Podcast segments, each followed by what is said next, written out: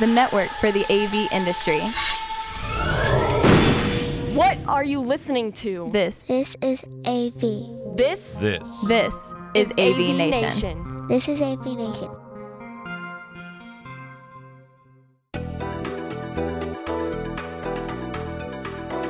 Greetings and welcome to this episode of AV Nation TV's Connected. I'm your host, David Danto. And um, what can I say? In a normal year about this time, I would be sharing with you experiences of uh, walking through halls and waiting on lines at the biggest technology show of the year, CES. But as everybody knows, and as we've been saying for quite a while, this is not a normal year. Um, CES, uh, uh, while they were adamant about putting a show on, um, a physical show on toward the middle of uh, 2020, finally came out and said, "Look, we can't do this, but we're going to put on the best digital show that we possibly can." Um, and and rather than show you pictures of exhibitors and everything else, I figured the smartest thing to do, since I didn't have any of that available, would be to put together uh, a bunch of uh, um, analysts and influencers and smart people who've attended CES before and give you their thoughts, not just mine, of what's going on. Before I do that, let me share with you this very unscientific poll that I did on Twitter about a week uh, after CES ended, just asking what people thought of it. As you can see here, um, it's a very mixed view. It certainly wasn't fabulous, um, and a lot of people were disappointed by it for different reasons. Um, I, I certainly feel for uh, the team at uh, CTA uh, because you know they had to do something and they did something under the circumstances that was uh, um, good. But there were some issues with the show as well. And the one thing that I'll say that I've said to a couple of people at this point now is, um, uh, you know, there is no better organization than CTA to put on a live um, in-person show. There is no more important, better experienced conference, even with all its lines and waits and crowds and everything else, than CES every year. It is my most important uh, visit to a conference to learn about what's going on in technology, um, and and they are clearly the best at it. But they're not the best at putting on virtual performances. And and while they did put all their eggs in one basket from a very competent technology provider to help them with this, they could have reached out to people who have been doing these virtual conferences for the last six, eight months during this pandemic who've learned what works and what doesn't, um, and could have brought some of that expertise into what they do. The terrific analysts and influencers that I've put together uh, for their comments on this year's CES um, uh, have all provided me their information completely unedited, exactly the way they wanted to. Some were just giving me talking heads, some have given me a full produced segment. I'm going to string them all together here now. So let's hear what they think.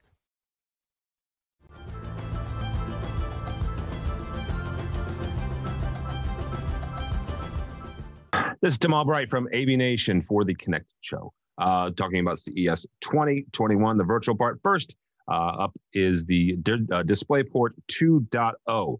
Um, it is something special. Uh, you should take take a look at it. The one thing about it, though, is the fact that because of COVID and because of, of supply chain issues, those will be displayed.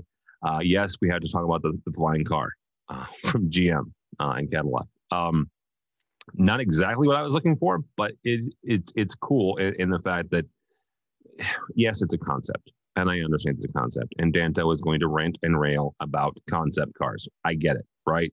They're they're just this side of, of vaporware because they're not exactly promising them to you.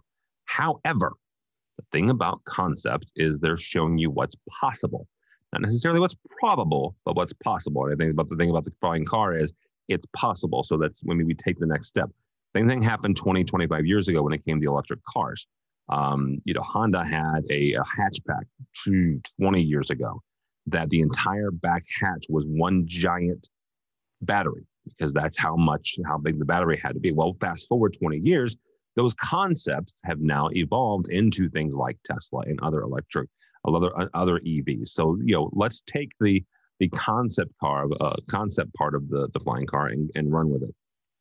LG has some new uh, projectors to the 4K that are sub $3,000. Why that's important uh, is because of the, of the, resolution and the price point. Projectors typically, uh, both from home and office, uh, have been above 5,000, sometimes $10,000 when it comes to 4K.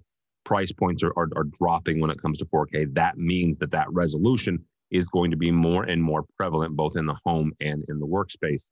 So, hopefully, uh, content will will will shortly follow. Um, if it doesn't, the question will be, what is the benefit of 4K? And that's that's an open question, something that other people, I'll, let them uh, kind of uh, uh, debate. Last but not least is the gaming laptops. Oh my goodness, there was an awful lot of them. And and here's the thing about the gaming laptops: not necessarily that that you know, okay, cool, we can we can game, uh, and we can do it, you know, remotely, and we can do it on the go. The reason I want to mention the fact that the game there were so many gaming laptops and the power behind them, both from a, a refresh rate uh, standpoint as well as the processing power standpoint. Um, when you're a an AV programmer uh, and you're a control systems programmer specifically, or you start looking at things like uh, doing um, you know QSC programming and, and, and you know uh, DSP programming, you need a beefier machine than just the off-the-shelf Dell or the off-the-shelf HP or what have you. Going to a gaming laptop, I think, is incredibly important when you are an AV systems programmer, whether it's control or DSP or what have you, because it's going to give you better processing power and, and better graphics and resolution. That's why I'm excited about all these gaming machines. Plus, it, it's cool because I still like to game. So, those are my picks for CES 2021. Uh, enjoyed myself a little bit weird uh, with with the virtual part, um, but nonetheless, it was it was exciting and and fun to attend.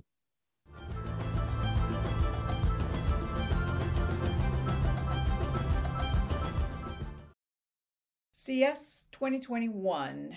Want to talk about three things today how the event went, what it tells us about collaboration going forward, and the three kind of big trends that we saw come out of the week of announcements that we had. How was it?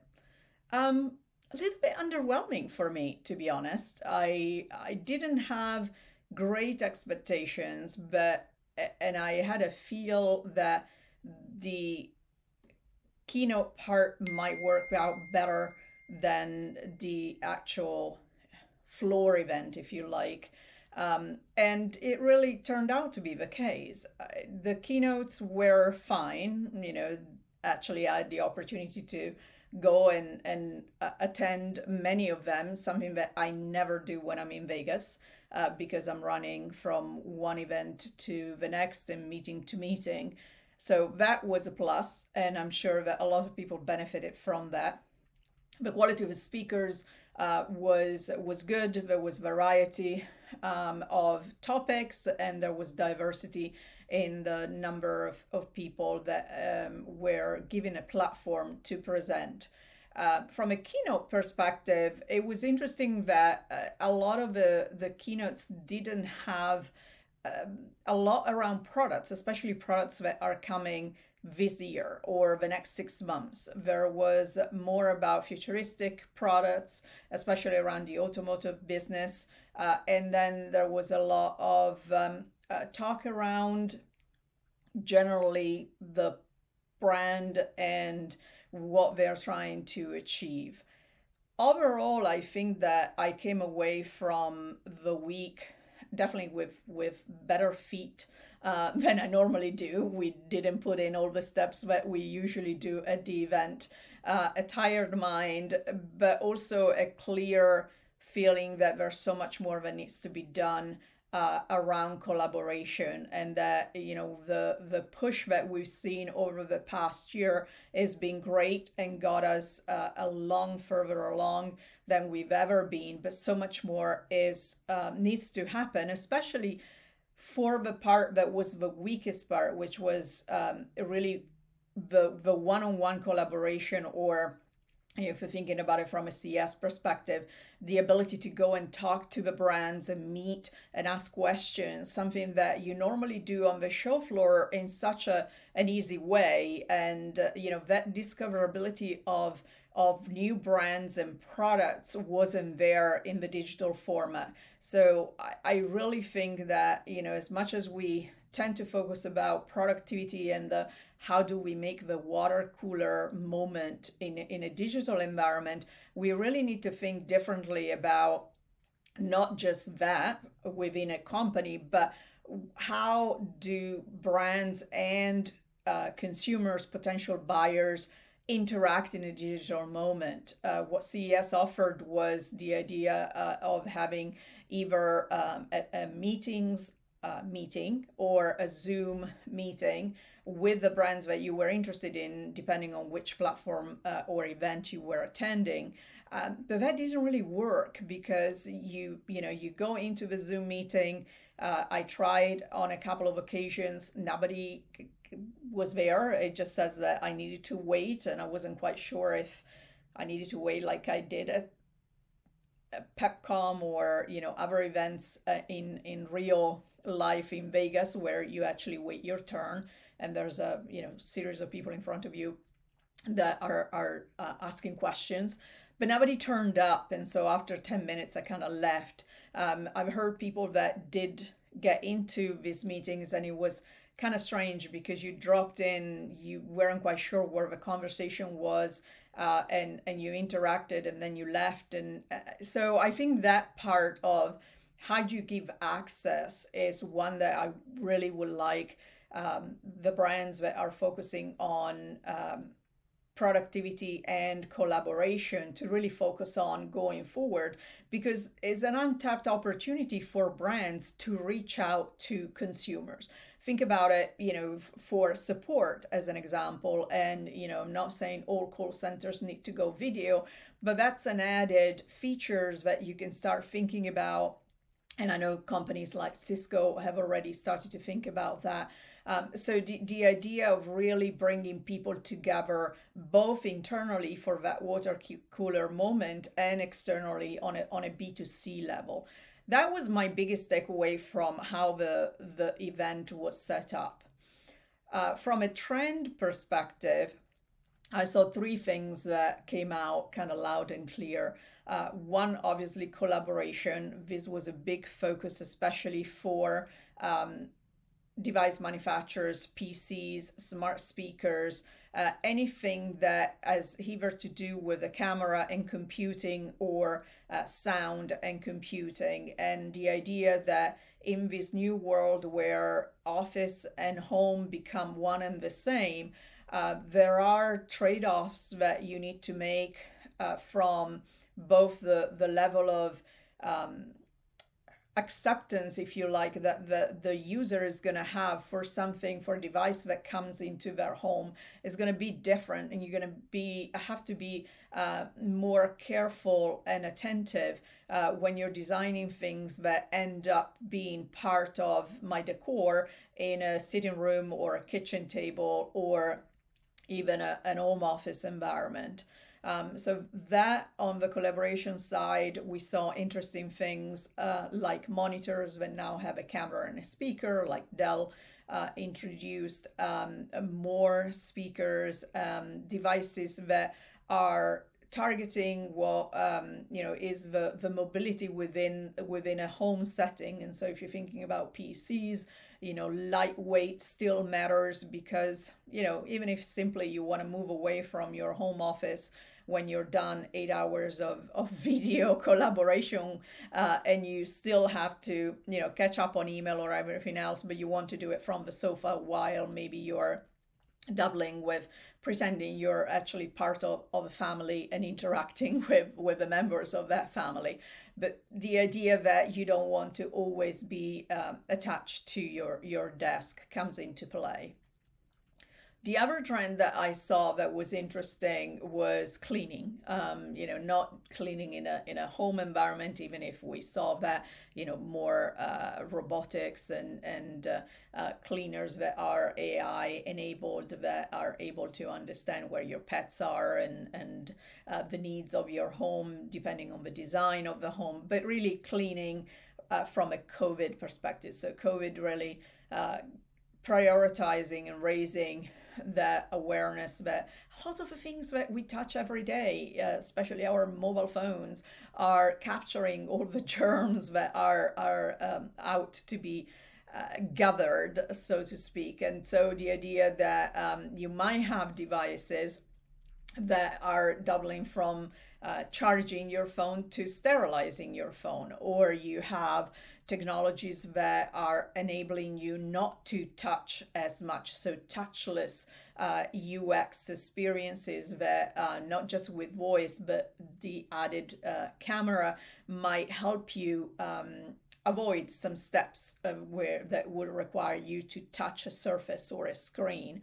So interesting to see that. And although you know these might be products that don't come to market till later in the year, and so hopefully when the vaccine is going to be ready available, my hope is that it will actually help going forward not just for covid but you know just for the common flu and and some of the um, illnesses and and diseases that, that are out there that are uh, germs and, and virus spread and that will help us uh, lead a healthier um, life going going forward. Just think about normally when we come back from CES, we normally end up with with the flu, um, and that's because we are in a shared environment and we touch things that everybody else is touching and so forth. So I think that some of the if you like, COVID uh, related enhancement around hygiene uh, will benefit, I think, society uh, way longer uh, than, uh, than the COVID um, emergency. And the last one that I want to touch on is is not actually product related, but is more, as I mentioned earlier, um, you know, brands that took the opportunity at CES to talk about corporate social responsibility and um, the accountability that technology brands have um, with the products that they bring to market. Obviously, 2020 uh, was a, a very um, difficult, but at the same time, eye opening year, uh, not just for COVID, but because of, of social injustices that been witnesses in, witnessed in the in the U.S. And I think that um, you know, especially w- towards the end of the year, and then um, during CS itself, we you know we were living that duality of what was going on in the U.S. Um, and uh, tech. It, it, felt a little bit surreal at time uh, to go from you know talking about uh, what was going on in in uh, DC and um, you know smart toilets in in a CES in the digital Vegas, um, but so is our life following following technology. But companies that took that moment to um, either reiterate where they stand uh, in principle, the whole uh, Microsoft keynote was about that was was about their accountability, uh, their beliefs, and and uh, how they they are aware of the impact that the products that they bring to market have on society. Uh, or companies like Sony that took a moment to talk about some of the uh, CSR, so corporate social responsibility initiatives that they have.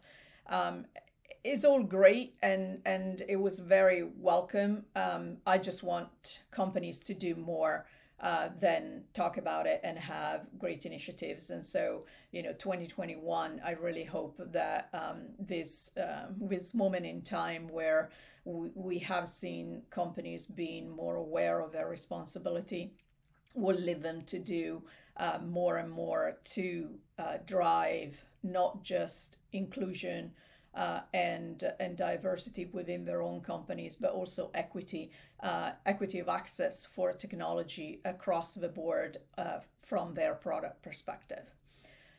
That's kind of it in a very quick summary for what there was. Um, I, I think that generally, you know, CES is the beginning of the year for technology. 2000 and and uh, and 21 was the the first time that we did it digitally. I'm sure that um, you know, being a bit of a of a cynic, it was good enough um, for people not to complain, but bad enough for people to want to go back to Vegas uh, next year if we can do so safely.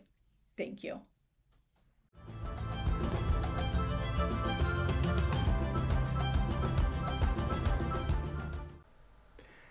Hey everyone, this is David Mario Smith from Inflow Analysis. Some know me as DMS. First, let me say thank you to David Danto for the opportunity to share some of my thoughts and takeaways from CES. Uh, attending CES this year was a bit different. That's probably the understatement of the year, right? With, with what we've been going through. But I think this year's show and its virtual format represented and accurately reflected our current reality for the most part. So there was a, a big focus on work, health, and entertainment gear for the stay at home lifestyle we're all living right now. So, you know, smart home and smart appliances were big news. You had the touchless trend with touchless faucets and toilets and, and, and, and doorbells and so forth. Now there there was an infinite amount of specific takeaways and, and things to you know talk about related to uh, this year's CS, but overall, it was that recognition of our current reality that drove a lot of the product announcements and innovation that that we saw. I think. Um, so as the first ever virtual CES because of COVID, there were you know some shorter se- sessions, shorter press conferences. I noticed. Uh, now the keynotes were hard to keep up with a bit and, and hard scheduling your time accordingly. I, I, must admit I did not make it much to the virtual trade show floor. Wasn't able to interact as much there with with brands. I, I think what was hard to do in this virtual format was making it easy to discover different brands and, and obviously the networking suffered as well. So networking and discovering brands was somewhat more harder to do in this virtual format. Um, now, I noticed some of the actual session content from brands was a bit on the lighter side, and I'm thinking it was maybe due to brands, you know, probably not sure who would be in attendance or how much people would would be there in in attendance. So some big brands like Google actually were absent, you know, so virtually things were, you know, definitely a lot quieter than um than years past. Um, definitely saw a rise in PC technology and PCs which to me is a direct reflection on, on rising usage, right? With people working from home, homeschooling, and the need for more powerful machines, right? You know, to conduct those sort of home sessions. So we saw some options emerge at, at the show, which was good.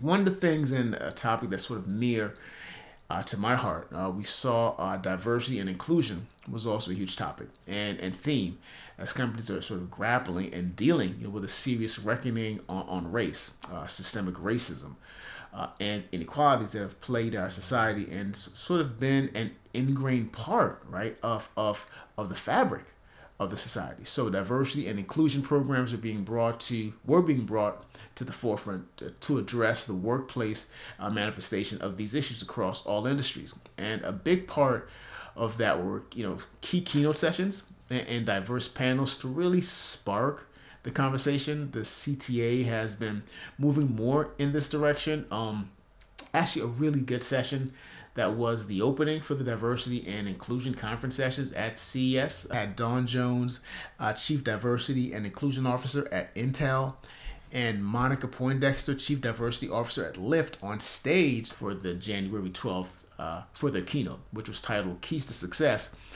how diversity and inclusion helped us survive 2020. The, the discussion included you know, how diversity and inclusion have become more than a business imperative and are becoming an essential tool in creating innovative solutions to some of 2020's you know biggest business challenges. You know, so really good discussion, really good panel. Uh, in fact, Tiffany Moore, senior vice president of uh, political and industry affairs at the CTA, was actually the moderator uh, for the panel. Um, but but this again shows you know, an important conversation that needs to be happening in tech and in tech circles. Um, I'm here in the Bay Area. It's something I know that a lot of the companies are trying to start focusing on more, but it's more than just the trying and the attempts and looking at numbers. We really have to be boots on the ground and really addressing the issue. And so it extends into, you know, product diversity as well, uh, because diversity of thought experiences, skills, and background is critical for innovation and to actually have an environment of innovation. And, so it's good to see the CTA sort of seriously take on this mantle and, and, and, and this initiative. So it was good to see social issues, systemic injustices uh, get discussed, and the path forward for diversity and inclusion, and and just overall an important discussion on accountability, right? Uh, corporate and individual accountability uh, alike. So, a very different CS experience this year. But hey, we've all been, you know, having a very different experience with, with work and, and, and, and our home our lives for the most part. So, hopefully, we can convene in Vegas in person next year. All right. So, David Mario Smith, DMS, out. Thanks, guys. And thanks, David.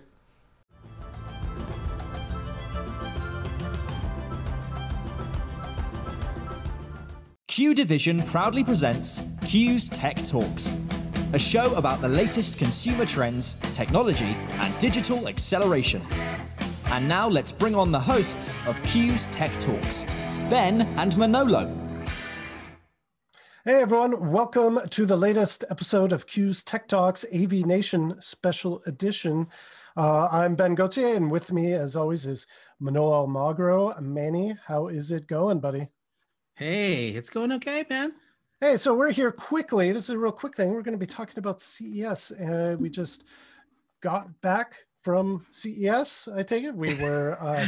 you stumbled on that one. Yeah, yeah. yeah we, we kind of did get back. yeah, exactly. Uh, you know, CES just happened. Uh, it had all its stuff. It had uh, uh, flying cars, right? What else did it have? Yep, it had uh, ice cream pods like the Keurig things, you know, yeah, the little pods, pods. and ice cream. Yep. Yeah, they had that. They also, they also had uh, there was like sex toys. Um, yeah. You know, yes, there were. yeah.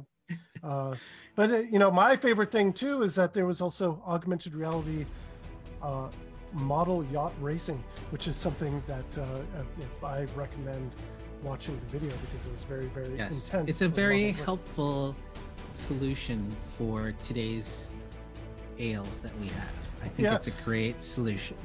so it's yeah. So CES, uh, it was all virtual, and there were like you know, bless her heart, they tried and everything. It was a very good stopgap solution, but I think Manny, from all of our conversations, we can agree that it just did not hit the mark as to what we expect from CES to setting a tone uh, for for the whole year.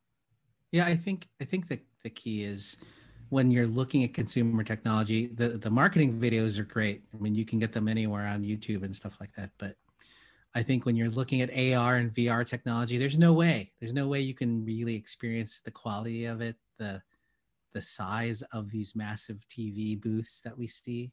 You can't replicate that in a virtual environment. It's just you can't. So that in not everybody came this this one right? I know and that's the thing like you know for our listeners as we kind of go through the the there there are three main takeaways. Uh in the first one isn't about like who was there but who wasn't there. Uh, there was a lot of stuff every year that i want to kind of talk about just trends for um, smart home technology, mostly because for us it allows you to see like different behaviors. That's to what these companies are going to start to set. Uh, and two major players weren't there when you have uh, Amazon and Google not being present and not participating uh, it's very difficult to kind of say like this is what's happening from the smart home and like you said from a, a, a you could say that there's a device that's going to be the Keurig for for ice cream. Um, or even like fridges that are having better ice coming out of them it really didn't hit the mark. Right. I mean there's it's basically 50% of the vendors did not attend or participate. Right. so when we look at the trends of of what's happening it's hard to say it's a trend when you're missing half the population to show you what else they have right? So right. definitely yeah yeah, so we just have our we have our, we have our work cut out for us when it comes to those things. So the next one that Manny you're going to talk about too, though, is there is some stuff that's happening in the world of screens.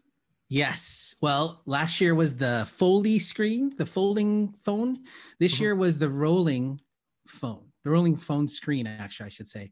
You know, LG uh, and some other ones last year showed their version of a screen that would roll up uh, for your TV, and then they shrunk it down for these um, telephones, which basically you can basically roll it up like a map, and then suddenly you have a tablet. It's pretty cool. Uh, I think that was an interesting um, development, and then also they had um, bendy screens, not not just um, bending like you have to bend it. it it actually has the flexibility. So to me from a av commercial perspective this is yet another you know we keep talking about how uh, surfaces will become connected. This is the next step. Was a big deal. We thought maybe it was going to be a bigger deal. We weren't really really sure is uh, we put them in a uh, like covid tech. We put that into a big yeah. and of course in that we had uh, uh uh, Razer had some fancy mask, um, yeah, or whatnot to kind of take a look at. There was also lots of robots sanitizing different, uh, uh, you know, UV light sanitizing robots that go around and do those. Um, but one when it talks about like the behavior part that we do think is going to stick, uh, it was about telemedicine, which isn't new. That was CES two years ago, three years ago with uh, telemedicine, right. teledocs.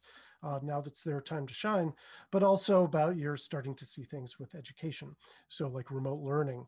Uh, and when you start getting home technology for remote learning, that's when you start seeing behaviors that are going to happen out in uh, in the marketplace where you're going to see a lot more intertwined parts with remote education and just remote anything that could end up happening. For a five minute recap of what we saw at virtual CES, I'd like to, you know, I think that's that's what we saw. It wasn't really anything groundbreaking. You know, screens, uh, TV screens continue to get better, uh, better quality. The technology is evolving.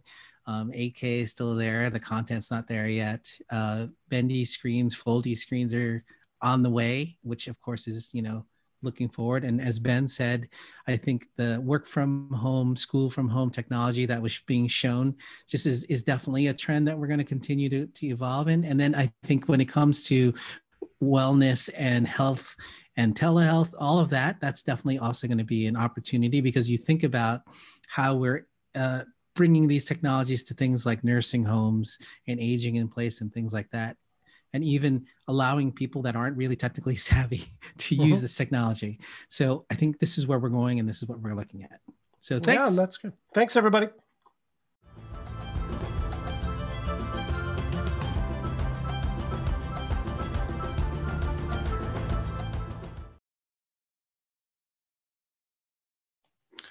I probably had more conversations with Alexa than any humans in 2020. So thank you for the opportunity to share my perspective on CES 2021. The Consumer Electronics Show is, for me, the most important show of the year. The actual products are really icing on the cake. It's these undercurrents and trends in consumer electronics that I'm looking for because they reveal the icebergs and opportunities that impact the entire global economy. And this year, more than ever, because we can measure the impact of the pandemic on the industry, on supply chain resilience or disruption, on innovation, on partnerships, and of course, the adoption of new infrastructures like 5G. So, how was the show? Well, despite the pandemic, mind blowing gadgets, announcements coming at a dizzying pace before, during, and after the show. But I want to talk about the CES virtual platform because I think it set the bar for other trade shows to follow. First, there's the portal itself. Now that's dramatically different sitting at a computer than it is at a traditional show floor CES experience. But the consumption of the content was convenient and efficient. I had access to massive amounts of real-time and pre-recorded content. And the portal made it possible to build a custom schedule in advance and put it into my Outlook calendar. And then I could jump in and out of live events. And that's a great benefit because several interesting topics were scheduled at the same time slot. And then there were these interactive breakout keynote sessions where from the portal, I could go right into Microsoft Teams. And the chat feature allowed people to ask questions of the keynote speakers, which worked quite well. There was also this comfort of being home and having food breaks and sitting in sweatpants. The content was of good quality excellent presenters and well produced. And the combining of real stages where the presenters were on a real stage made me feel like I was really in a room getting a keynote.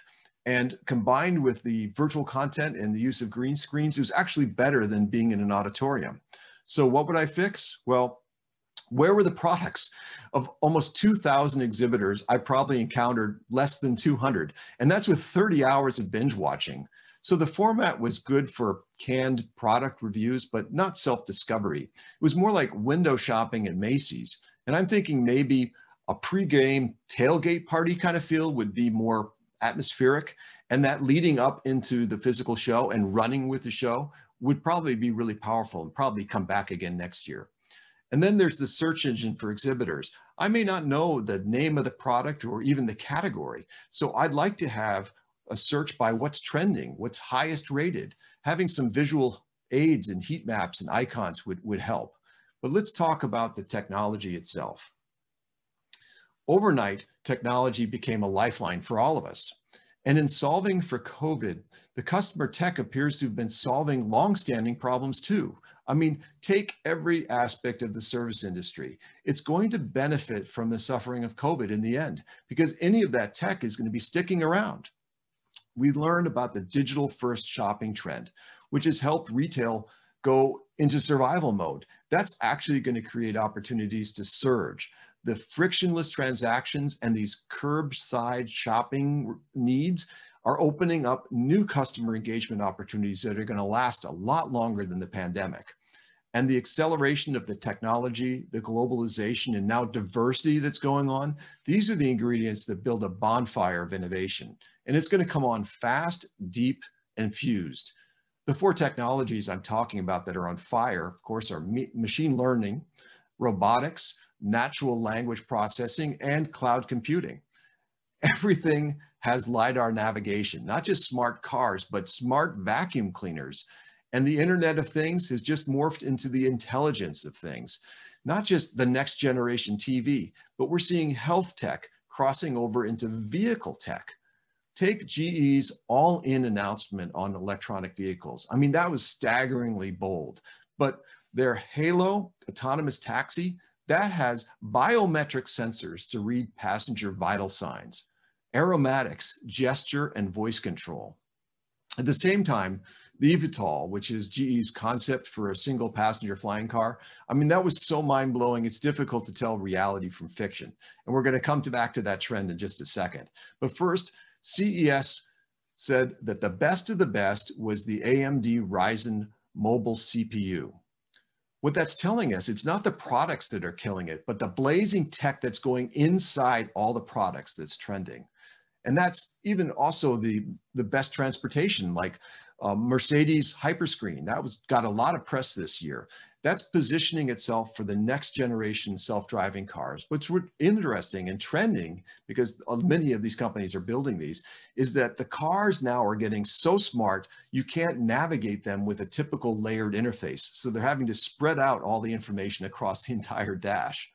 But let's go back to defining what is reality because LG used a virtual influencer called Reah Keem. She announced several products during the keynote. Well, it was impossible to tell, but Reah was not a real person. But she's a DJ and she has 7,000 followers on Instagram. That tells us that artificial intelligence is getting real deep. It's becoming AGI, artificial general intelligence. That's when computers are so powerful, they've broken through the bottleneck of learning any human task. And soon computers are going to be teaching themselves. And that depth of understanding, that's reaching super intelligence. So the trend here is on AI ethics because there are human interests and there are machine interests. And now we're fused at the tech. So everyone is talking about making sure humanity retains control of the intelligence we create. Also trending was the sense of social consciousness in the companies. And this was expressed by many of the leaders. It's deeper than just selling products. Their bottom line is dependent on focusing on equality, racism, environment, and the morality. Not just the consumers, but the companies themselves have a conscience. And finally, I want to talk about what I think is going to be a new category, and that's sustainable tech. And that's when we're combating waste, we're conserving water, I mean, tech junk is a real problem. These devices are having shorter and shorter life cycles. So this intersection of public health and health for the planet. Dell announced bioplastic laptops. Samsung came out with a solar TV remote. And Samsung's also allowing for the reconverting of their older tech into doing IoT tasks. So there's this potential to accelerate the growth of tech in that supports this circular economy. And ultimately, that should help keep us healthier and safer. So, disappointments with the show. I guess my big one is of all of these TVs, I saw none of them that integrated web conferencing. I mean, didn't they see us all Zooming all year long? Why can't they put microphones and cameras inside the display? Instead, we saw fitness systems with Logitech cameras sitting on top. And then the Microsoft keynote by Brad Smith the sense of perils and promise of technology. I mean, the cyber breach was really a problem. And Microsoft complained about the threat, but they didn't provide solutions. They were reaching out for a collective response. But cybersecurity is going to be a huge problem, a huge concern. And I'd like to see Microsoft take more responsibility and action. And of course, We couldn't see the crowds ooh and awe. We couldn't hear the whirl of the drone props. We couldn't feel the raw chaos and energy of discovery that makes the CES show floor. But my three top winners, my first one is a product called Mojo Vision, and that's a single contact lens heads up display. And it ended up winning the last gadget standing award.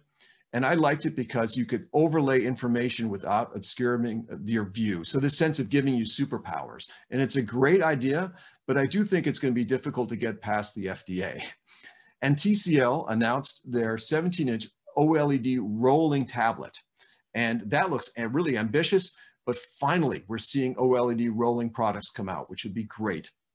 And the last one, I want to commend the diversity among the company's leadership that was on display throughout the show. There were lots of women, lots of minorities, outstanding intellectual firepower on display. These uh, people are running the most important companies and they're providing great insights throughout the show. So thank you. And I look forward to sharing more CES 2021 insights in the days and weeks to come.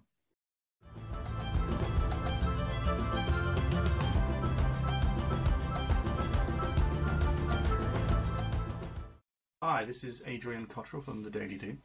Uh, I'm going to talk a little bit about CES 2021, which uh, took place a couple of weeks ago. Um, CES is an important event to me. I think I've been pretty much every year since the mid 1990s, so I guess that makes me one of the longest serving CES uh, press people who's been to the event. I find it pretty important to go. It's a fun place to go. Uh, for anybody who lives through the UK winters, it's not as bad as many places around the world, but it's great to be in Vegas and get a little bit of sunshine on your back early in the year. Uh, the biggest thing about CES, like any event, I think, is um, the networking. So I was incredibly disappointed, uh, but not surprised, of course, that CES 2021 didn't happen this year. Uh, I don't think there was obviously any way that it could have happened. Last year saw 170,000 people at the event, and I was privileged enough to be there. And I met David Danto and all the other people who you will see on this show. And we spent a lot of time uh, talking about the event, um, going to events, uh, networking, um, having a bit of fun, and sharing our experience. Something, of course, that we missed this year as it was virtual. Um, it was a surprise to me that they were so quick to make the event virtual, and I think I was also a little bit surprised that CES took place on the same dates. Um, once you've realised that your event's not going to happen in person and you're going to put it on in, uh, in a virtual way or online, you can pretty much choose any time of the year uh, when you'd want to do it. So that was a bit surprising. Um, the other thing was uh, in terms of their numbers. Uh, the final press release that came out at the end of the show didn't give the exact numbers, which I found very surprising. And I think uh, that was because they were very disappointed with the attendance. Uh, Gary Shapiro, the CEO of the holding company of the organizing company of CES, uh, did an interview just before, I mean, a week before the event, and claimed 100,000 registrations, and he figured that they'd get somewhere to 150,000. I thought that was rubbish at the time. Uh, what we've seen from all the events in 2020 that were in person but cancelled and moved to an online format was that you were lucky as an organizer if you got 50% of that number. So really, based on just the experience of the other trade shows we had last year, they would have been lucky to get 75,000 80,000 people um, to attend. And I don't think they did. I don't think they got those numbers, otherwise, they would have announced them at the end. Remember, um, with all this stuff being online, they, they, they touted this big thing with the Microsoft platform they had that Microsoft spent a lot of time and money uh, building a platform a platform for the event. Um, you can you can measure these things at your fingertips. You know who's registered, who's registered but not attended, who's come online. They could give you by minute, by second, by hour, by day uh, levels of who's attended. Uh, they could have told us which press conferences were the most popular.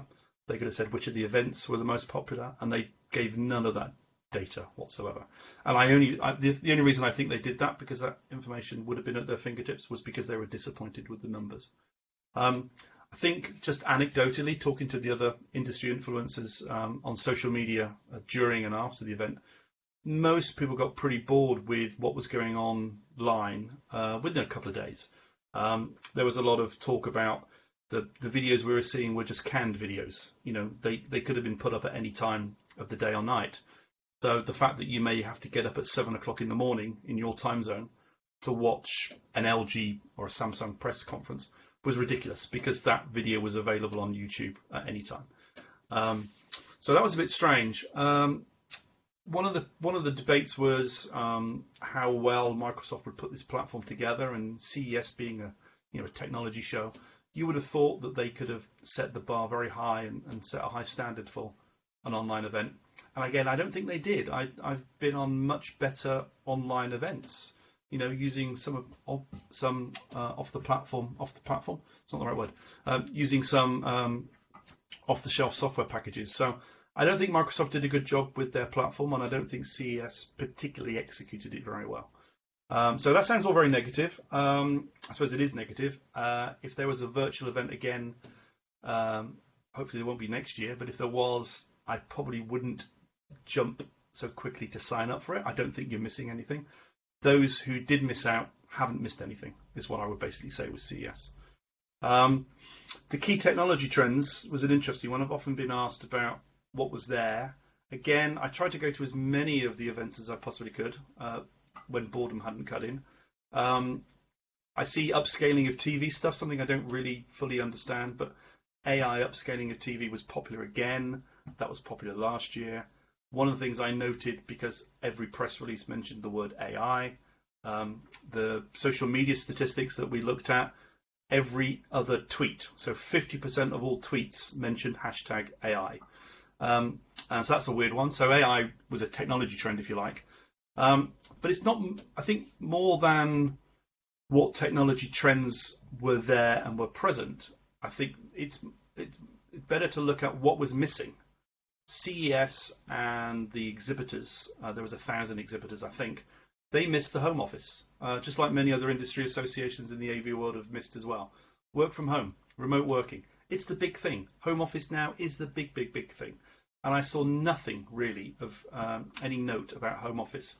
So I would say rather than the technology trends to take a look at, i.e. the AI stuff that was talked about previously, I think the thing was what they missed, and they missed the home office. That was a big, big, big loss for people attending. Um, most of the stuff was the same old, same old. You know, TVs, mobile phones, um, robots, gadgets. You know, there wasn't a great deal to see uh, from many of the exhibitors that you couldn't see elsewhere. Um, Again, in terms of exhibitors, uh, I've always said this. Um, I don't I don't get paid to say this for sure. You know, I would always exhibit if I was a startup at either Showstoppers or PepCom. Those two events for journalists, uh, bloggers, um, industry influencers, etc., are the two most important uh, events at CES. Two of the most popular events. I guess it's much cheaper. At least I think it's much cheaper to exhibit at Showstoppers and PepCom. This year they were joined by Techfluence, a new a new company I think, or a new show that goes alongside CES. And also uh, another thing I'd say is that the platforms that Showstoppers, Pepcom, and Techfluence used actually showed up a lot of the um, of what Microsoft and CES had put together in their main platform. So those three events platforms were much better. Showstoppers in particular brought some great speakers on uh, online. Um, this is something, to be fair, that CES did do with their anchor desk. The CES anchor desk was very good. They had some youngish people, um, okay, youngish, uh, in their mid 20s, I suspect, well thought of on social media, well followed, uh, and they the anchor desk was good. It was it was a good innovation. I think um, maybe I'll go back on saying what should, what was a, not a trend, but other AV shows should look at doing the same sort of anchor desk. That was a lot of fun. I tuned into a lot of times. Um, and they created a lot of social media storm, uh, a lot of social media tweets on that as well. So they were good. But Showstoppers put some great speakers on when they did specific events for their uh, exhibitors. So that was pretty good. Um, funnily enough, well, not funnily enough, because he's a great guy and uh, a great presenter, Shelly Palmer. Um, last year, uh, I queued and queued and queued, even though I was press, to get in to see Shelly Palmer at every single event I possibly could at CES. I wanted to get in the front row and meet him. Um, Shelly Palmer was just brilliant. Uh, funny, funny thing was though, his events this year during CES were all free. Um, they were all streamed live on Facebook. They're streamed live on YouTube. So if you Google Shelly Palmer, you can go and see what he talked about. His events are not only a lesson in how to present, um, the way he handles his cameras, the way he handles his speech, the way he talks, a lot of the speakers across CES interestingly, are doing probably what I'm doing now and speaking far too fast. The number of times I was screaming at my camera to an LG person or a Samsung person, slow down. When you haven't got an audience in front of you, what do you do? You speed up. I'm saying I'm doing it now. When there's an audience, you can look around and you can speak slowly and make sure you've got the audience with you. I know it's a difficult thing to do, but anyway, Shelly Palmer was amazing. One thing I would recommend is you Google uh, Shelly Palmer, look on YouTube for his sessions he did during CES. He summed up the show pretty much much better than anybody else could possibly do. He was really, really good. Um, in terms of uh, CES as a whole, as I said before, I always don't want to be a downer on the whole thing. I think I was very disappointed. I I wouldn't rate the experience uh, more than a two or three out of ten. Um, there was too much canned video that could have been produced and distributed at any other time during the year. Um, I think some of the exhibitors will be now realizing that they wasted their money exhibiting. If you've got a brand, I've said this so many times before, if you've got a brand and a product and a social media following, you can release your product to the world via YouTube or some interactive webinar anytime you like. You don't need to do it CES. And what CES seemed to do to the Samsungs and the LGs of the world during CES was constrain them. Not one of those events was interactive. Not one of those events allowed people like myself on a media day or just other members of the audience during the other days to ask questions and to get an answer. And so there's no point in being online. It might as well be a TV show. Um, in terms of all the exhibitors, the one that should go away with the most pride is Lenovo they did something fantastic. Uh, they got their huge share of Twitter, um, a huge share of voice on Twitter, on social media, by putting a competition together. Obviously, they are a brand that people know. Um, loads of people were tweeting and were doing um, their competition, um, and they got lots of lots of share of voice from the whole thing. So I think Lenovo came away as the best in terms of the exhibitors I saw. But overall, it wasn't a particularly brilliant experience, and I really look forward to it going back to being a live in-person event next year. Because as long as CES don't watch this video and ban me from coming, I'll be there.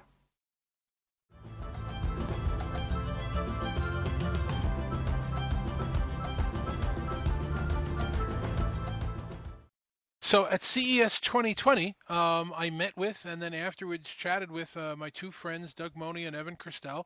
And uh, here we are back again after CES 2021, or what was left of it, and uh, want to get both of their opinions as to what happened. So, so virtual event, guys. Obviously, there was no choice. What do you think, Doug? What? Uh, how did it go? What was good? What wasn't?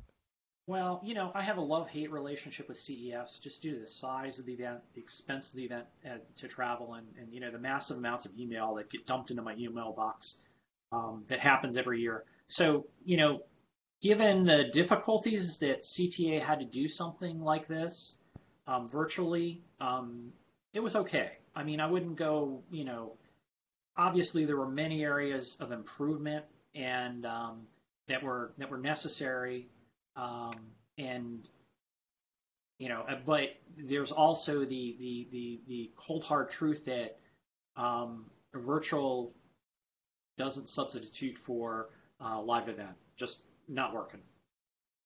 Evan. Yeah, I would I would concur. I, I think to the outside observer who doesn't make the annual pilgrimage to Las Vegas for CES, it kind of looked the same. You had lots of tech news, lots of tech announcements and cool gadgets and videos. And so it didn't really look that different from the outside looking in. But of course, to the on site attendees, longtime attendees, it uh, was a completely different experience. I mean, the top 10, 15, 20 stories were, you know, pretty much the same, top of the headlines. But it was the 200 other stories, the 500 other stories that you really missed.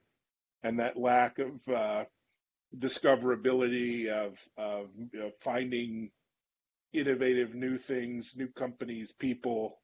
I mean, that was all to me kind of left by the wayside this time as a virtual event.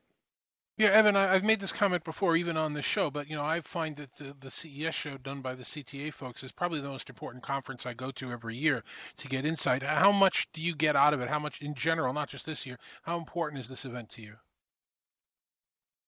You know, to me, it's it's it's become less important. I mean, I think we're all going kind of niche in terms of events now, and maybe we reached a point where CES kind of peaked in terms of its bigness.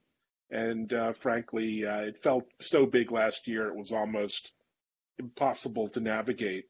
So hopefully, you know, we can break uh, break up the incredible content and community perhaps into more niche events, things like digital health and wearables. That's something I'm interested in, or maybe space and, and aerospace for Doug. What do you think? I think that, well, I, I think the serendipity goes out of it when you start going niche markets eh, or, or, or any sort of verticalishness. I mean, and I think the other problem is that that's what happened to telecom, right? The telecom industry had SUPERCOMM, it had um, the VON shows, and then when those shows vanished, so did. Uh, then all of a sudden, you just had all this like all these individual vendor shows, and each individual vendor show or vendor event gives you like a slice of what's going on. It doesn't give you the broadness of um, what's going on in, in a particular vertical. Or, and I think the the the, the asset or the benefit to um, the CES show is that that you do get a more um, uh, holistic view of the world um, rather than than in a, rather than a niche, and and and you get to see some interesting cross pollinations that you you normally wouldn't. And I think the other thing about CES is it is a, holistic um, type of worldview. Um, you not only get the specific vendor or applications view, you also get the, um, I guess we'll, we'll call this a seven layer model. We'll call this a something layer model. Um, you get like the downstack view or downstack pieces of the different component vendors and how their technologies fit in up to the the um, uh, individual uh, product or service. So, so from that respect uh, perspective, you know, there is a need for a CES. Um, but is there a need for more than one CES? No. I, have had this conversation with the folks from CTA a couple of years ago, very friendly kind of chats. But I, I'm I'm I'm always of a mind that a great dividing line would be the difference between concepts and solutions. You, you, you know when we do the physical show it's so large and it's so laid out that that you know you have these enormous booths that don't have anything to show you but a concept which I think just kills people having to walk around them. Um, I would love to see the concept part of this maybe continue to be digital and online, um, but but the actual services and products and things that are out there um, be something physical. They're going to have to play with it. They'll obviously get a lot of learning to do. so let's let's put the, the criticism and the philosophy aside, guys. Talk to me about what what key trends, what what key technologies uh, did you guys see coming out of this event that you either were aware of and confirmed or weren't aware of and learned about. Doug, why don't you go first? Um, I think that it was nice to see a lot of environmental awareness being top of mind for vendors. Um, HP, Samsung, and others were emphasizing the fact that they were using recycled plastics in their PCs, talking about things about um, the use of ocean plastics and recycled bottles. Um, to me, it was, you know, after COVID, COVID, COVID, um, hearing the environmental message to me um, and, and seeing the environmental message move forward, that was that was a good thing. And then also Samsung was talking about upcycling devices. Um, you know, taking like your last year's cell phone and then doing a different um, uh, software load on it, and then turn it into something um, else in your house. Like for instance, um, Samsung's demo that they did on uh, Monday at their press conference was take a cell phone and then you can you know plug in a charger and it turns into your pet monitor. Now, I'm not sure how upcycling devices is going to work um, because um, in the U.S., like I trade in my cell phone, I'm going to get my 200 bucks or whatever, and it goes to the recycler, right? So I'm not sure how upcycling is going to going to work moving forward if if those sorts of economic incentives um, continue um, for recycling. But um, who knows? Maybe in a couple of years, you're going to see your your cell phone device, and what you'll do is you'll turn in your cell phone, and rather than it getting resold or repackaged in a in a device, they'll just strip off the fronts and then turn it into a new um, turn it into a totally new product that you can go out and order from Amazon or Best Buy. So I think the the whole environmental issue that was the first one that struck me well. Second trend that I thought um, was interesting was the uh, that that multifunction devices are are moving from the PC, not the PC, from the smartphone into other um, areas.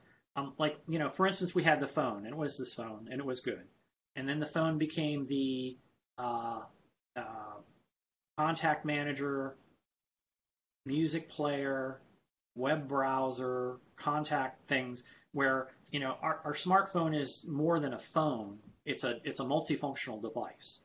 So what I saw from Samsung and some smaller vendors is taking um, one concept and then being able to add multiple features to it so it, it, it does more than simply one function. Samsung had their uh, um, uh, robotic vacuum that they rolled out, and it's loaded with a LiDAR. It's loaded with a laser radar. Why would you put in a laser radar into a, a robot vacuum? And the answer is, well, you can do more things with it. Um, so Samsung's robot vacuum that they rolled out not only will it vacuum your carpets, um, but it's a home security monitor. It can be a pet monitor. And Samsung was was talking about the fact of yeah, you know, if you don't know where your pet is or has got anxiety um, when you when you leave, once you go back to work, you can you know take your vacuum and see what your pet's up to. So I, I think that's interesting too, in respect that.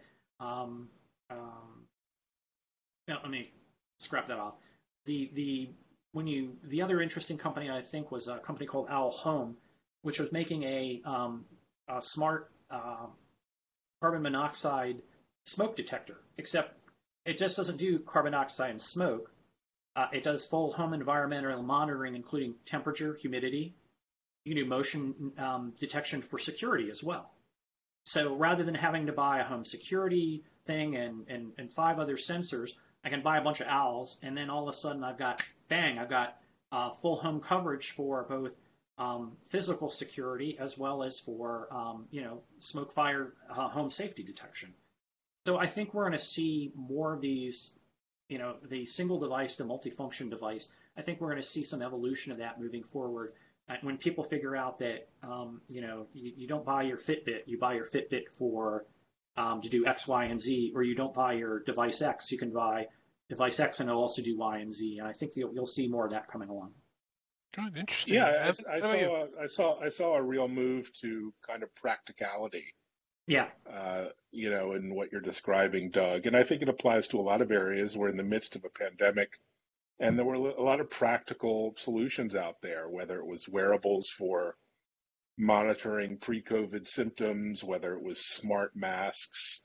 Uh, I saw from uh, Razer whether it was you know kind of really cool ergonomic chairs for the, the home office in which we're all many of us are living uh, or even uh, you know various kind of cleaning air purification devices for for catching the virus there were just a lot of really practical solutions and i enjoyed that you know uh, you know the, still had the pie in the sky stuff still waiting on my flying taxi doug that you know we saw from several companies last year, and that that's always been a part of CES. But you know, it's good to see some more solutions that were a little more grounded, if if not a little silly, maybe in terms of the talking uh, vacuum cleaner. But you know, I, I think some products that might be actual get into real consumers' hands this year versus uh, just being a design concept.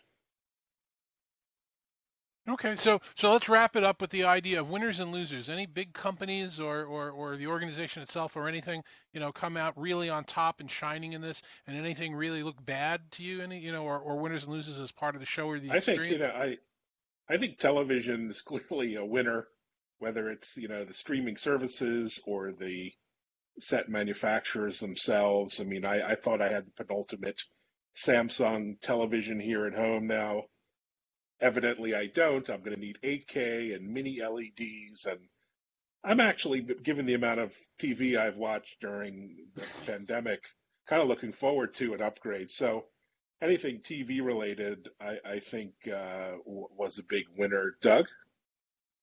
Um, it was interesting to see more space, aerospace related tech slowly start creeping into CES. Um, there's a company called Sierra Nevada um, corporation, and they make a space plane. And they had a booth at CES, a virtual booth. So I called them up and I said, dudes, why are you doing it at CES? And they're like, well, you know, we're working with NASA. We want to raise our public profile. And uh, we think CES is the place to be. And we're going to bring a, a spacecraft and we want to park it on the exhibit floor next year, and I'm kind of like, okay, I'm down with that. Um, Canon also, uh, Canon, the, the people that you normally know for photography, um, Canon's also got a big play. Uh, Canon launched two satellites and that photograph the Earth, and those satellites are based on their optical um, uh, technology. In other words, uh, lenses and uh, off-the-shelf Canon cameras. So Canon is going to move from a company that's like a, a camera parts company into a more services-oriented company, um, where you know you're going to be able to get pictures of the world. Um, so I, that was kind of cool. Okay. But, it, to, to, but to wrap this, you know, I think we'll see more space next year um, for a couple of reasons. One is that um, there are more space companies that want to get into, want to get larger exposure to the world. Number one, and number two is uh, CES might have some extra space that they need to fill up next year. Yeah, when business conferences kick back off again, with with my prediction hopefully being the fall of this year, it's going to be interesting to see how big a ramp those are going to be on. And CES may be the next big conference that we all attend. Maybe a couple of smaller ones before that, but uh, let's hope that. Uh, I've already I've already got one penciled in for uh, Las Vegas in October. presuming uh, uh, vaccinations, it's presuming a lot of things, but um, I'm actually for once looking forward to it. So uh, Vegas, here I come. Yep, yeah. absolutely. And and and I will point out that I think everybody's pretty tired of virtual conferences at this point. we're ready for the we're ready for the pendulum to swing back, not all the way. We should always have these virtual elements, but we're ready for it to swing back enough so that there's a, a hybrid mix. And hybrid's going to be the next overused word at the business conferences for the next couple of years. Gentlemen, thank you as always. Let's uh, let's hear Thanks, from Dave. some other experts on the area. Thanks a lot. Th- thanks for what you do, David.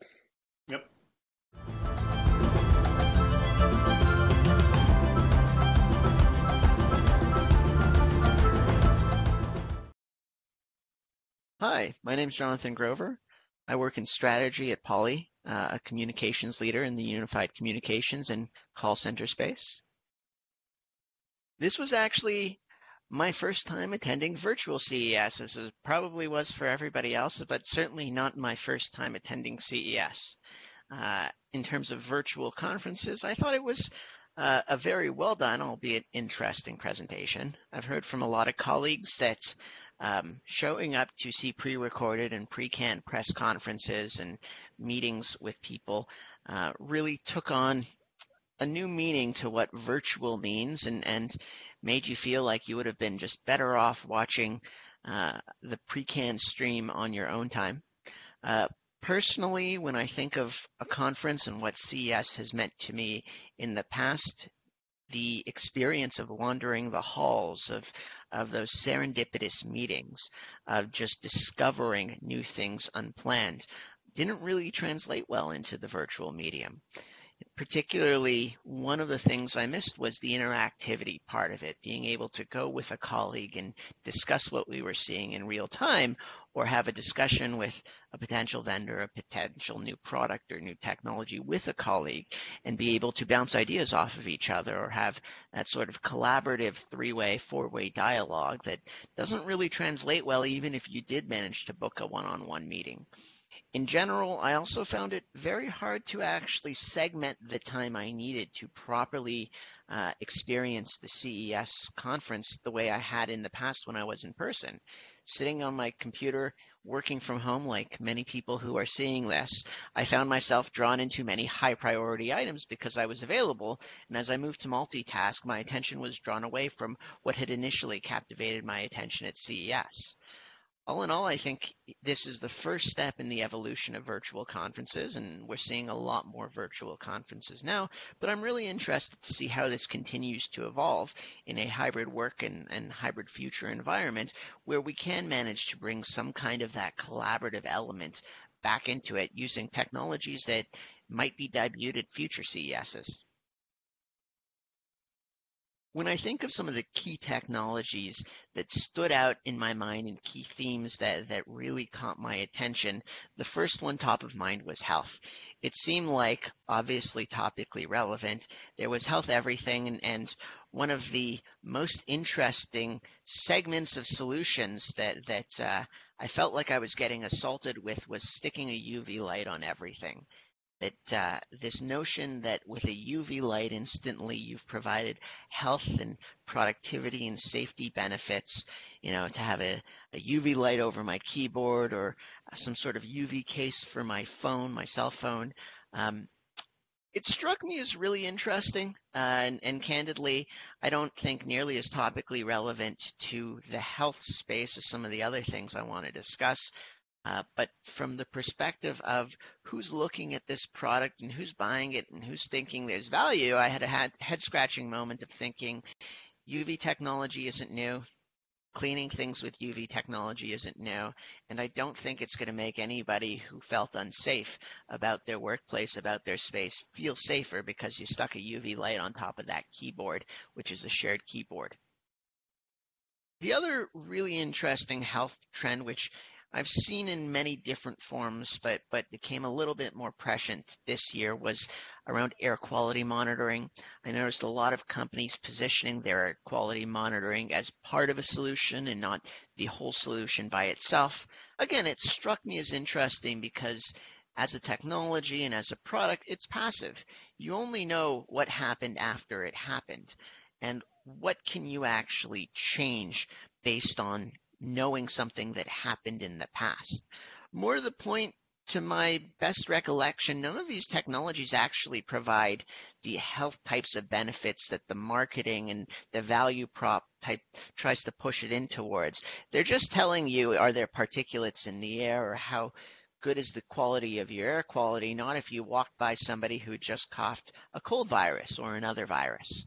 Uh, I know that it may be topically relevant for SMBs and large companies to start installing air quality monitors as part of a holistic solution for enhancing the enterprise or, or, the small business workplace. I just don't know how much actual value it gives to people like you and I. The other trend, which obviously has intersected our lives, is masks. And uh, I was extremely uh, I wouldn't say surprised, but you know, interested to see the quote unquote innovations in masks that people were bringing to market and candidly all felt more like marketecture than real products.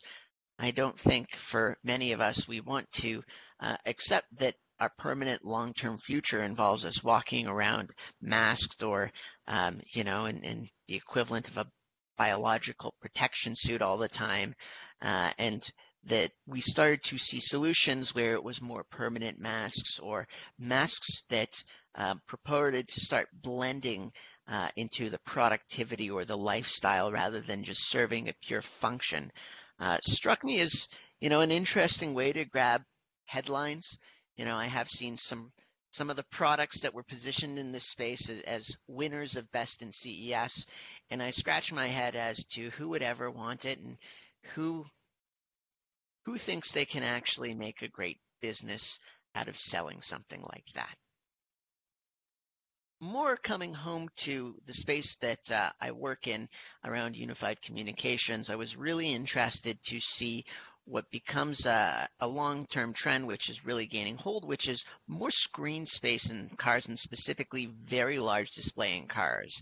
More and more, I think that as we use the cars not just for um, commuting from one place to another, but as sort of third place vehicles where you might take a call or a meeting or watch a movie. Seeing big screens in cars starts to enable us with the quote unquote infrastructure of those applications in the future. Uh, certainly, you know, we've seen this in, in some of the marquee brands like Tesla, right? We saw some very large displays um, on display from Mercedes, and, and you know, I'm I'm interested to see how quickly these become commonplace in cars in general, and what follows on from that in terms of the applications and the use cases that people like you and I can use now when we step into a car. Another major trend that I was really interested in was robots and robotics. It seems like when you think of, you know, CES, me as a consumer and, and my lifestyle, what I would use consumer products for at home, that robots for a very long time have felt like the future. And now we're starting to see robots have a more personalized flair, become more specialized on specific functions. And that begs the question, is that type of technology accessible yet to you and I? And of course, the last thing that I think really stood out for me, especially now that I sit at home uh, for many, many, many hours a day, was uh, people positioning chairs as technology and innovative products. Uh, you know, clearly at the start of the pandemic, I, like many others, went out and spent a lot of money on a very expensive, very comfortable chair. But seeing that the technology can start to come into the chair with sensors, with massage features, with heating, um, seems partially a realization that I might be using this chair at home for quite a long time, but also you can enhance my comfort while doing that in a way that it's no longer just, you know, uh, form you know, and function, but really something that makes me want to be in that place. Well, that's it for me, Jonathan Grover. Uh, I really enjoyed the virtual CES this year, and I'm extremely hopeful that I get to go to CES in person again next year.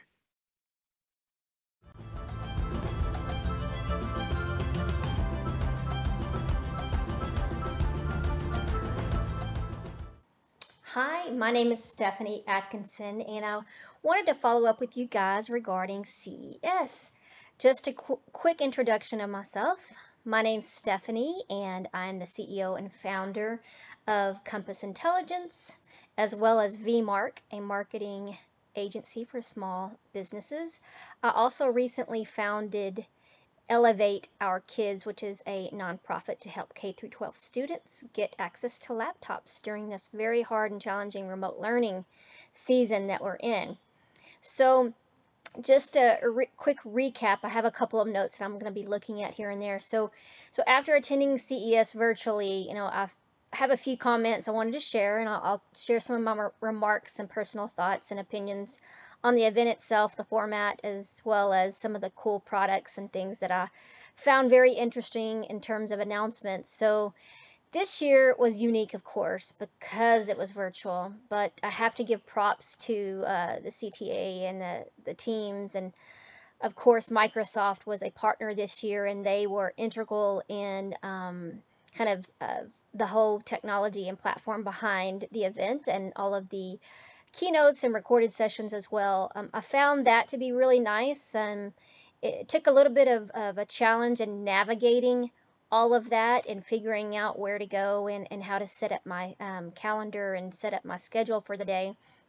Um, it was a little bit challenging because you had to re-register. I found that to be a little bit off-putting, but hey, this is we're all living in a very challenging um, situation, so we have a, a little bit of extra steps here and there to take. But I did uh, find that overall, you know, they did a really good job at really laying out the best that they could um, for CES to be virtual this year. It was interesting. We're to miss, miss, miss this year all the face to face, but I'll talk a little bit about that in just a second. So, um, in terms of kind of my plan at CES, I, I tried my best to lay out what I was to do each day, and I tried to do that um, each morning before or the day of and make sure I had everything in my calendar, my schedule. Um, it very that that part was challenging because you have your your schedule set for the day and you are planning to attend everything and that's not always the case. I think you are more distracted working from home and holding yourself accountable and making sure that you're attending everything was very challenging. Um, I enjoyed having the freedom to come and go, and sometimes that comes with a, a little bit of not holding yourself accountable. Um, I did like the option of being able to listen to the replays, especially the keynotes and some sessions that I did miss because I had some other work activities. Um, the navigation, again, was a bit quirky on the site, um, but I figured it out eventually. The drawbacks revolved around um, again, like I said, not holding myself accountable for attending all the sessions I said I was going to attend. Um, so that self discipline is, I think, very hard for virtual events. Um, and being able to come and go and walk away and go grab snacks and all of that, you miss things. So um, I also miss the excitement of the booth displays, the lights, the signage, the demos, just all of the event information that we're missing. As, as being an analyst, um, being a part of the press, I, w- I generally was able to, in the past, attend all of these really cool announcements, events, parties. Um, the social events, of course, are just that piece is just completely missing. Um, and then uh, the excitement on the show floor. Um, a lot of times I would just not plan on um, getting to the show floor, but I would get there and I would roam around and just find all kinds of really interesting things, products, tech, gadgets. And so you miss that, being able to have that flexibility to just go and um, kind of browse. You don't have that um, with the virtual event. You kind of have to be structured and plan everything. Um, for my role at Compass, you know, I focus very, he- very heavily on the B2B tech space. So um, my areas of interest at CES focus on work from home, small business, enterprise applications, and business technologies that include mobile, IoT, and emerging tech. That being said, um, I try my best to attend the events around Internet of Things, AI, 5G, business gadget, gadgets, and um, also smart cities. So, um, which I didn't really come across as much around that this year on the smart city side. Um, a few of my favorite highlights are around product announcements, including, of course, there's the cool factor of all of those robots. And, and this year, that didn't disappoint. There were a lot of cool robots announced this year. My favorite being the Samsung, the Bot Handy. Of course, I thought it was really cool that um, it could bring you your wine, clean the house. I mean, who wouldn't want that? Um, bringing you your beer.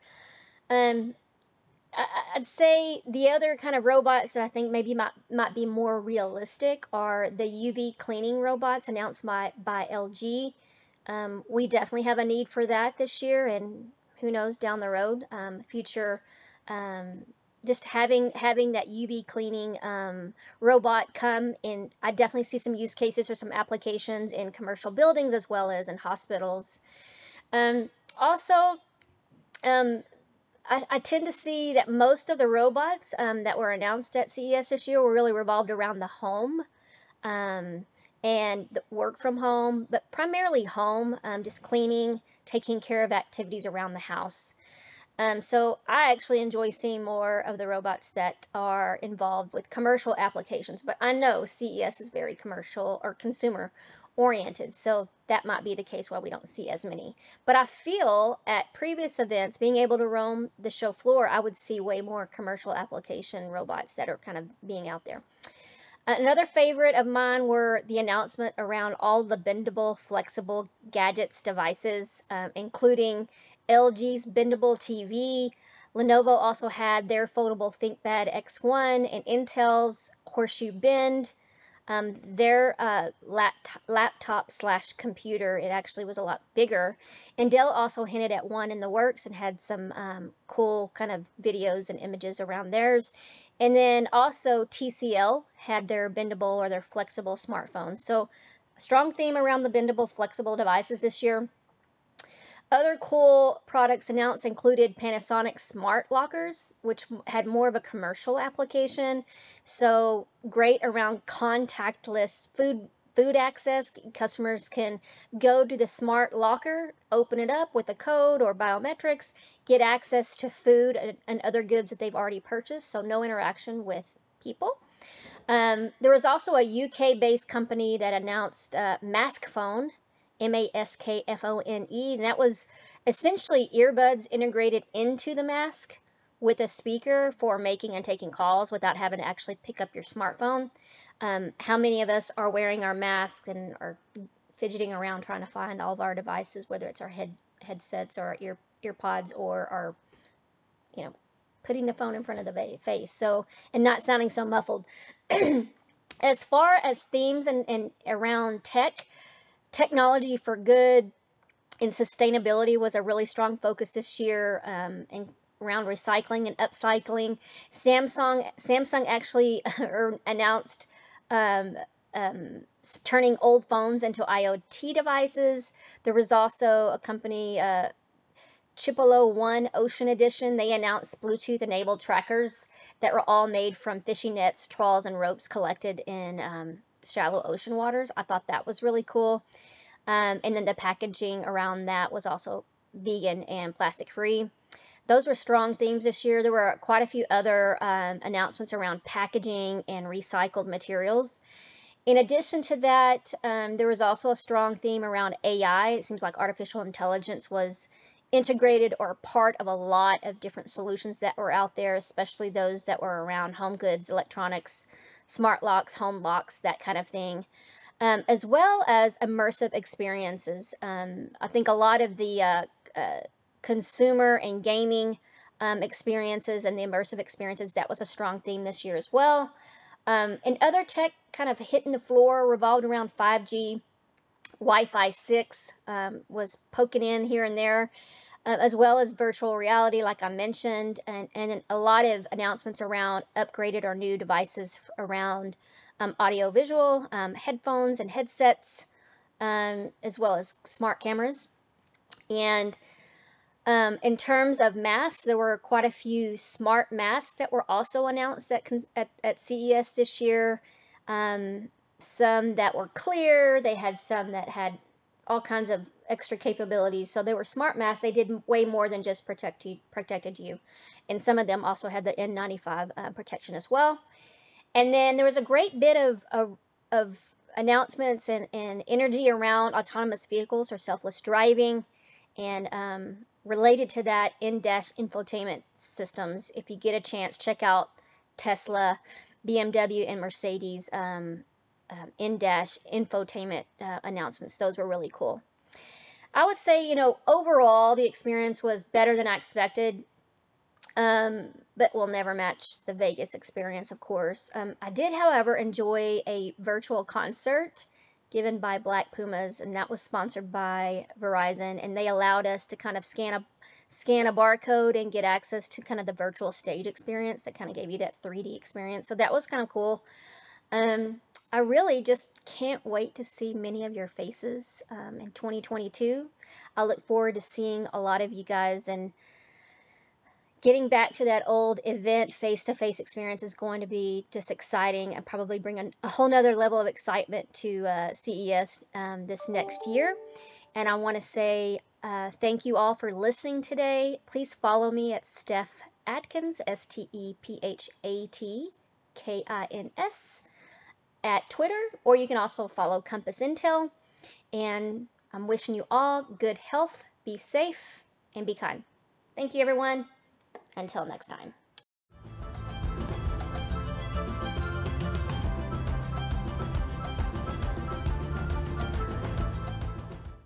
Good afternoon. I'm Greg Harper, and I'm here in my upstate home in the Adirondacks where I'm escaping the uh, craziness of New York City.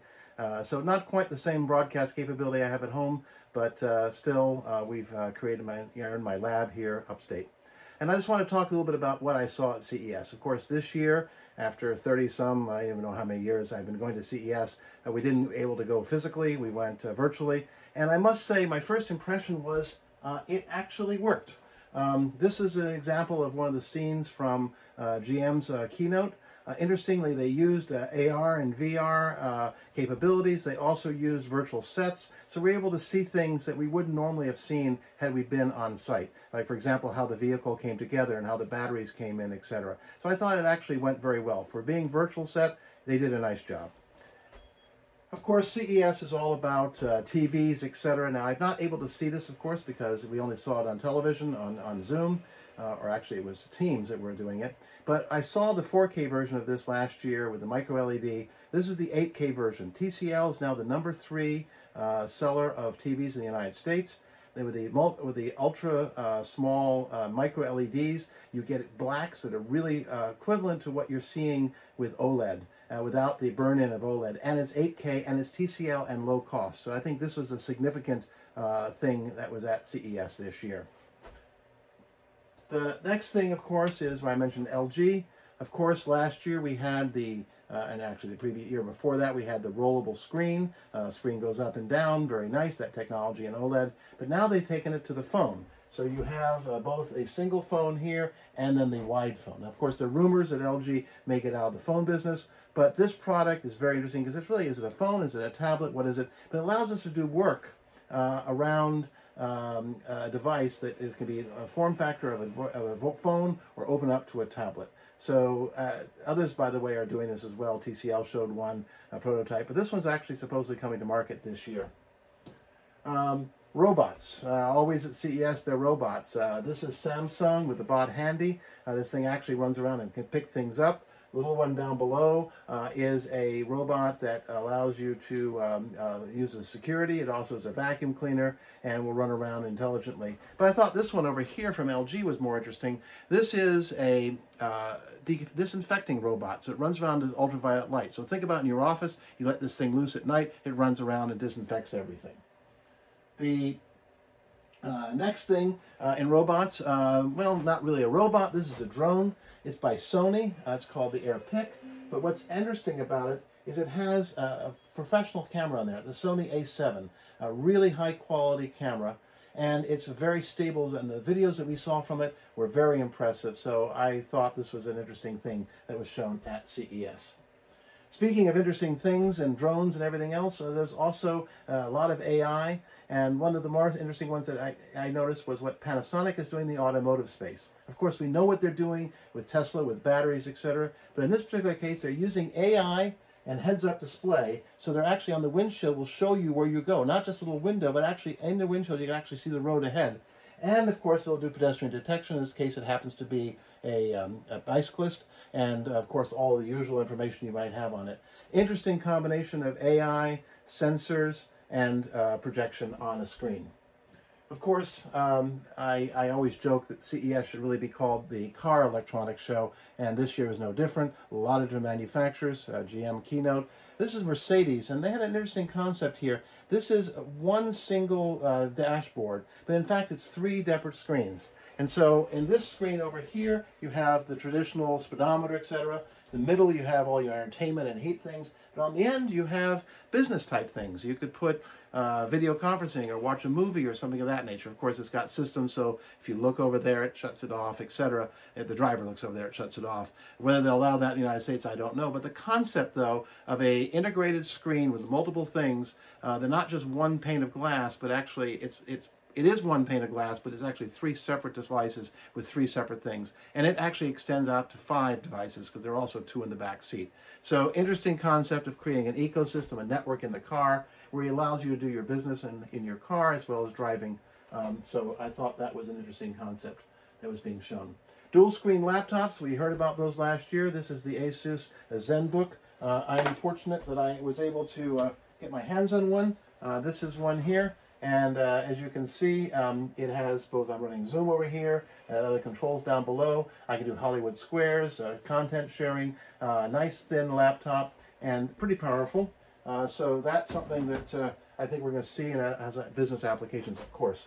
of course, the laptop without its processor is not very much. So we had a battle between AMD and Intel as usual. Um, this is uh, AMD's uh, presentation. As you can see, uh, the higher bars are the AMD performance as compared to the core um, uh, Intel things. But Intel, of course, they came out with their Alder Lake, uh, faster, bigger, and better. But the main thing that's happening is graphics, GPUs, and that's where uh, NVIDIA is putting a lot of power into their laptops for laptops for gaming, etc. Speaking of gaming, AMD, of course, is powering the next devices over here which are the Sony PS5 and PlayStation, PlayStation 5 and Xbox. And I'm fortunate that I actually have, uh, here's the Xbox, here's the PlayStation 5.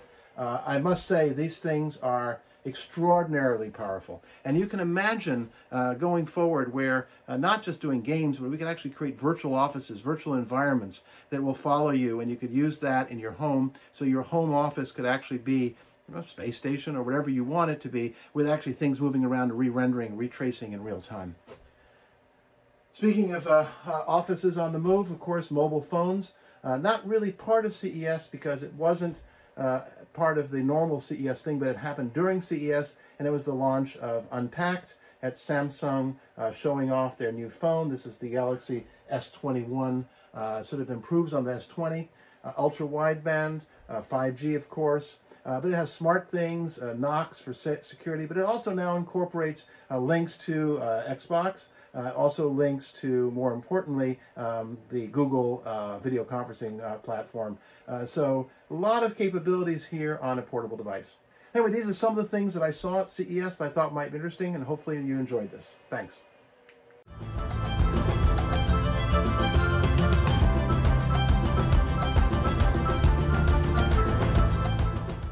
So that wraps up this uh, CES wrap up episode of AVIXA TV's Connected. Um, I hope you gained something from it and learned something from it. I pray and hope that before the end of this year we'll be at uh, conferences again. I don't know when, but uh, I know it will happen. And uh, I hope you guys are staying safe and well. Uh, and uh, stay tuned for the next episode of AVIXA TV's Connected. It should be on within a few weeks. My name is David Danto. Thanks very much for watching, and I'll see you next time.